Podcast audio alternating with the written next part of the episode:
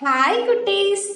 Welcome to சிறுவர் பூங்கா இன்னைக்கு நம்ம கேட்க போற கதையோட பேர் என்னன்னா சிறந்த பொம்மை. கதைக்குள்ள போவோமா?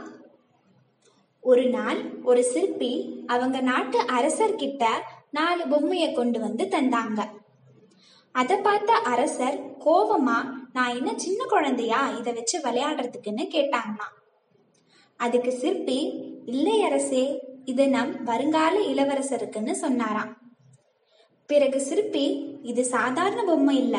ஒவ்வொரு பொம்மைக்கும் ஒரு சிறப்புண்டு இந்த நான்கு பொம்மையிலுமே ஒரு பக்க காதுல ஓட்டை இருக்குது பாருங்க அப்படின்னு சொன்னாராம்.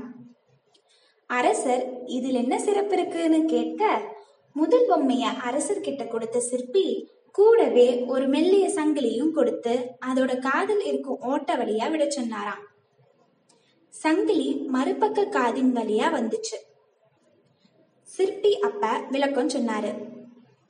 மனிதர்கள் சில பேர் நம்ம எதை சொன்னாலும் இப்படிதான் இந்த காதில வாங்கி அந்த காதின் வழியா விட்டுடுவாங்கன்னு சொன்னாரு. இரண்டாவது பொம்மையை கொடுத்து அதே மாதிரி திரும்ப செய்ய சொன்னாரு. அந்த பொம்மையோட சங்கிலி வாய் வழியா வந்தது. இந்த மாதிரி மனிதர்கள் எதை சொன்னாலும் அதை அடுத்த நொடியே வெளியே விட்டு பரப்பிடுவாங்கன்னு சொன்னாரு. பிறகு மூன்றாவது பொம்மையை கொடுத்து மீண்டும் அதையே செய்ய சொன்னாரு. இதுல சங்கிலி வெளியே வரவே இல்லை.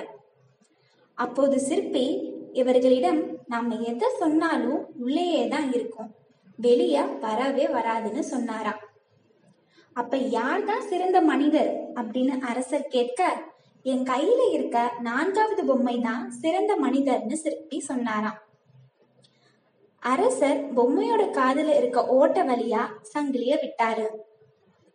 மறுபக்க காது வழியா வந்தது. சிற்பி திரும்ப அதே மாதிரியே செய்ய சொன்னாராம். இரண்டாவது முறை வாய் வழியா சங்கிலி வந்தது. மூன்றாம் முறை வரவே இல்லை. சிற்பி அப்ப நான்காவது பொம்மை போன்ற மனிதர்கள் தான் நம்பகமானவங்க.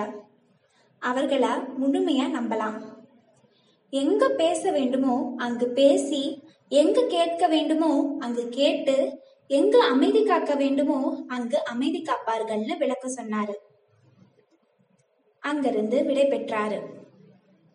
கதை முடிஞ்சது. சோ குட்டீஸ் நீங்களும் அந்த நான்காவது பொம்மை போலதான் இருக்கணும். எங்க பேசணுமோ அங்க பேசணும். எங்க கேட்கணுமோ அங்க கேட்கணும். எங்க அமைதியா இருக்கணுமோ அங்க அமைதியா இருக்கணும். ஓகேவா?